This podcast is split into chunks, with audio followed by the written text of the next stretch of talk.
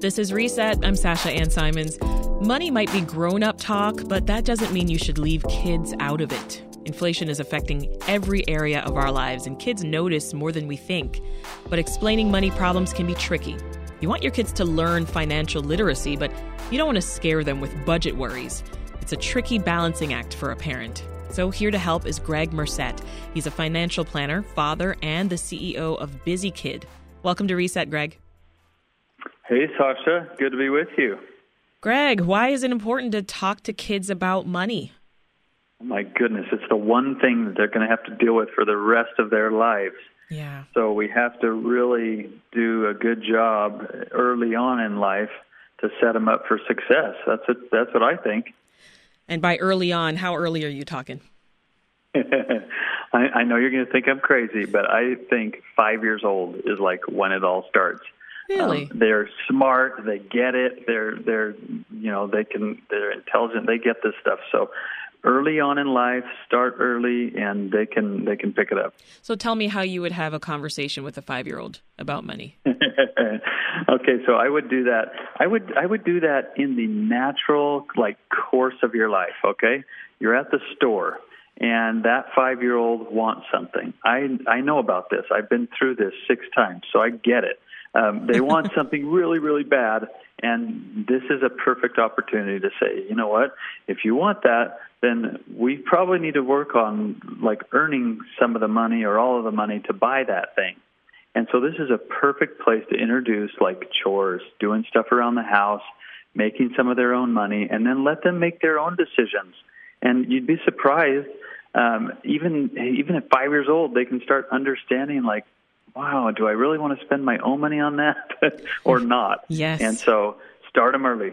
Yeah. Well, you know, some parents might try to shield their children from money problems, right? You know, no one really wants to tell their kids, "Hey, you know, we just don't have the money right now and you, you know, we're worried about making mortgage payments." But is that not the right approach? So I think that there's a there's a little bit of a delicate balance, like you mentioned, uh, on that. Like you don't want to completely like stress your kid out, right? And like they're panicked and worried that you know you're going to be homeless.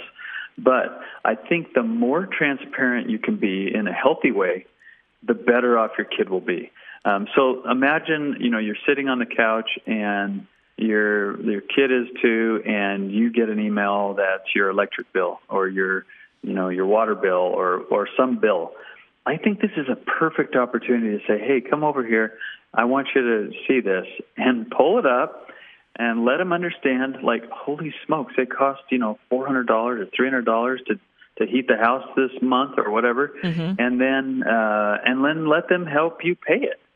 And I think this is a great opportunity for you to be transparent with them and let them understand, like, what the real world actually is well, when would, it comes to money. That would be great, letting them help you pay pay the bill. Yeah, right. Um, instead of just like you know clicking on stuff on Amazon, and the next thing you know, it shows up and it, woohoo, it's fun. Yeah. Like let them pay some of the real bills, you know, auto insurance or life insurance or boring stuff, but stuff that you have to you know you have to pay every month. Like let them experience that, and then they'll and even the mortgage. Like oh my goodness, that's every month. Yes. Like they're going to be blown away. Here, here's the thing: if they're anything like my kids, and I have two, you said you've got six, right, Gregg? I, have I've just got yeah. two. Um, but I, speaking for my own, whether I tell them explicitly or not, they they can tell. They can tell when we're doing okay. They can tell when it's kind of harder to make en- ends meet. But what I've yeah. noticed is that literally does not stop them from asking me for money. It's like they just don't yeah, care. Persistent guys, aren't they? they Uh, yes. It's like, oh, I see you're struggling, but uh, can I have some money to buy this new top that I saw online? Right. So yeah, their their appetite for stuff is insatiable, right? It really is. And so this is where I think we should turn the table on them, okay? Yeah. So next time they ask for money, I think the the best thing to do is say, "Well, no, you you got your own debit card. You got your own money. knock yourself out. Yes. If you want to buy the top, then you buy it. And and if they don't have the money, say, well, I'm sorry, but you know my car's dirty, and that could use some work. Uh, and uh, or you could mow the lawn, or you could do these other things around the house I that not only help me out, but get them the money so they can start making decisions on their own. I love like that. turn the table on them. yeah, I, and I do I do some form of that, but now now I'm now you've motivated me to push it even further. but there you go. here's the thing: let me complicate things even more. Uh, we're dealing Okay, with great. inflation, Gregg. So how do Yeah. you explain that one, especially when it comes to the younger kids? Like mine are teenagers, but let's go back to the five year old example. Yep. Okay. I think the best, once again, and this is not hard, okay? This is really not that hard. When you're in the natural flow of your life, okay? Next time you're driving along, you're in the minivan, you're driving that five year old to, to school or doing whatever you do, bringing them to some lesson, and you pull in for gas, like this is a perfect place, right? Hey, did you know that, you know, a year ago we were paying three dollars a gallon for gas and now it's four fifty? Like that's inflation. When you hear that word inflation, that's what's happening. Or you're at the grocery store. Hey, we need to buy a dozen eggs, okay? Mm-hmm. And we used to buy this dozen eggs right here for two two dollars and forty cents, and now it's six bucks. It's just like, oh my goodness, that's inflation. Mm-hmm. So when you when you do it just like in the natural flow of your life, they get it because they're like pertinent examples. There's something that they're dealing with every day, and now all of a sudden they understand that inflation means prices are going up. Yeah, yeah, no, that's that's a great great tip. So take take those opportunities that you know you're just kind of flying flying along through life with Yeah. your kid at your side.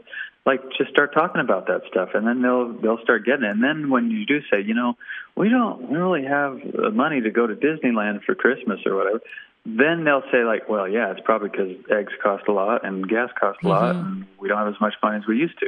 Boom, they connected the dots. Showing them those real world examples for sure. So Yeah. you're a certified financial planner, but I want to dig more into the dad side of Gregg Oh. Murset. how how do things look in your house? Because you've done this six times, as you said, and I hear your Yeah. kids are great at saving. What? Yeah. I know, believe it or not. Okay, How? so now this is not like me honking my own horn, okay? Because anybody can do this. If you just teach your kids basic fundamentals, I always say after you teach your kids not to steal and beat people up, you need to teach them how to earn some money and Right. then manage it in a balanced way where they save a little bit of it, they share a little bit of it, and then they spend the rest. If you can keep that like very simple philosophy of saving, sharing, and spending, they're gonna get it. And we've had four, almost five, leave the nest. He's a few months away from leaving the nest. Mm-hmm. All five of them have had more than ten thousand dollars saved up before they left. And are Like, they are, are they crazy? are they saving money they earned like through their own part time jobs or? Yeah, so this is the thing. They start by doing the chores around the house and starting to like earn that money, right? And I'm not like, hey, wash the car and I'll give you 300 bucks. Like that's not happening, Okay. okay? Um, so they start by that, and then they understand. Oh man, I can save. I can actually invest some of my money, and they start getting that bug, and then they do start hustling, getting a part-time job, and then they're not earning it and burning it, like I say. They're not just blowing it all. They're actually putting some away for the future. And when you can get a kid to start understanding that, and they feel that like inside of them that confidence like dang you know i'm all that i got five thousand dollars i got three thousand dollars Yeah. that really does a lot for a kid and what it does is it makes them want to do it more um, and especially when you talk about ah, they're investing in stock and they're doing stuff like that like you know i see a tesla drive by but hey i own some of tesla stock or i own you know netflix stock i Yeah. don't just watch it like that's a whole different ball game and then they think they're you know amazing when they have a thousand dollars in their stock portfolio Yeah. that changes the way a kid thinks That's pretty incredible. So we've talked a lot about what to share with our kids, Gregg, but uh, are there things that we shouldn't share? Good question. So I think there's a fine line there. I I tend to overshare because I think the more transparent we can be with our kids, the more they're going to understand reality before it comes and smacks them in the face. Um, but you know, I'd probably draw the line on you know, you, do you really want to tell them like exactly how much the household makes in a year? Probably not, because they're going to go and tell their they're friends. They're definitely going to tell their friends, right? Yeah. Yeah, so I would probably draw the line there. But you can do it in so many other ways, and mainly in the way of bills and how much things cost. I'm like, hey, we just put you know four new tires on the car. You know how much that costs? I'm I'm telling you, no kids out there know what a, a set of tires cost for their car, Which but they would be blown away that it's eight hundred dollars or or more, right? Mm-hmm. Um, and so is you can share those things, and those don't really expose you per se, but they really expose them to the realities of life and what it costs. And then you know what they're going to think, dang there's a lot of bills. I got to start doing stuff in my life that are going to give me the ability to pay that stuff when I get older. Yeah, or so we hope. Boom. right. Yeah, exactly. Yeah, exactly. This so is reset. If, if you overshare too much and like you can like make them panic, like oh my goodness, I'm never going to make enough money in in life. But but it's it's they're pretty resilient. If you're just joining us, we're talking to financial planner Gregg Murset about how to talk money with your kids, whether it's inflation, family finances, or just how to save in general. Uh, let's talk about your, your business, Gregg. You're the CEO of BusyKid, and that's an app that aims to improve financial literacy among kids. So, what would you define as financial literacy before we dig more into the business? Yeah, so I would say that financial literacy is is understanding uh, the way money works so that you can use it to your benefit.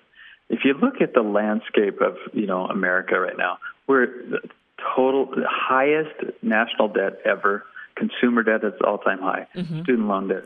Everything is debt, debt, debt, and everybody is you know, and and then you throw on that inflation. It's it's it's struggle city, right? There's a lot of, of, of bad news when it comes to the economy out there, but there's a lot of good lessons in there that we can help our kids understand. And so, you know, the old make make lemonade out of lemon. I think this is a great time to do it. Uh, let's just start talking about this stuff so that they can be more literate when it comes to the financial side of the world, um, so that they can be make smarter decisions and set them up for success in the future. So that's financial literacy to me. Yeah. Being smart with your money. How does your app work? So the app is very simple, okay? It's give your kids some chores, they do the chores, or you can send them a bonus, or grandma can send them a bonus, and the money goes in, and we allocate or split up the money automatically in those three areas saving and investing, sharing, and spending.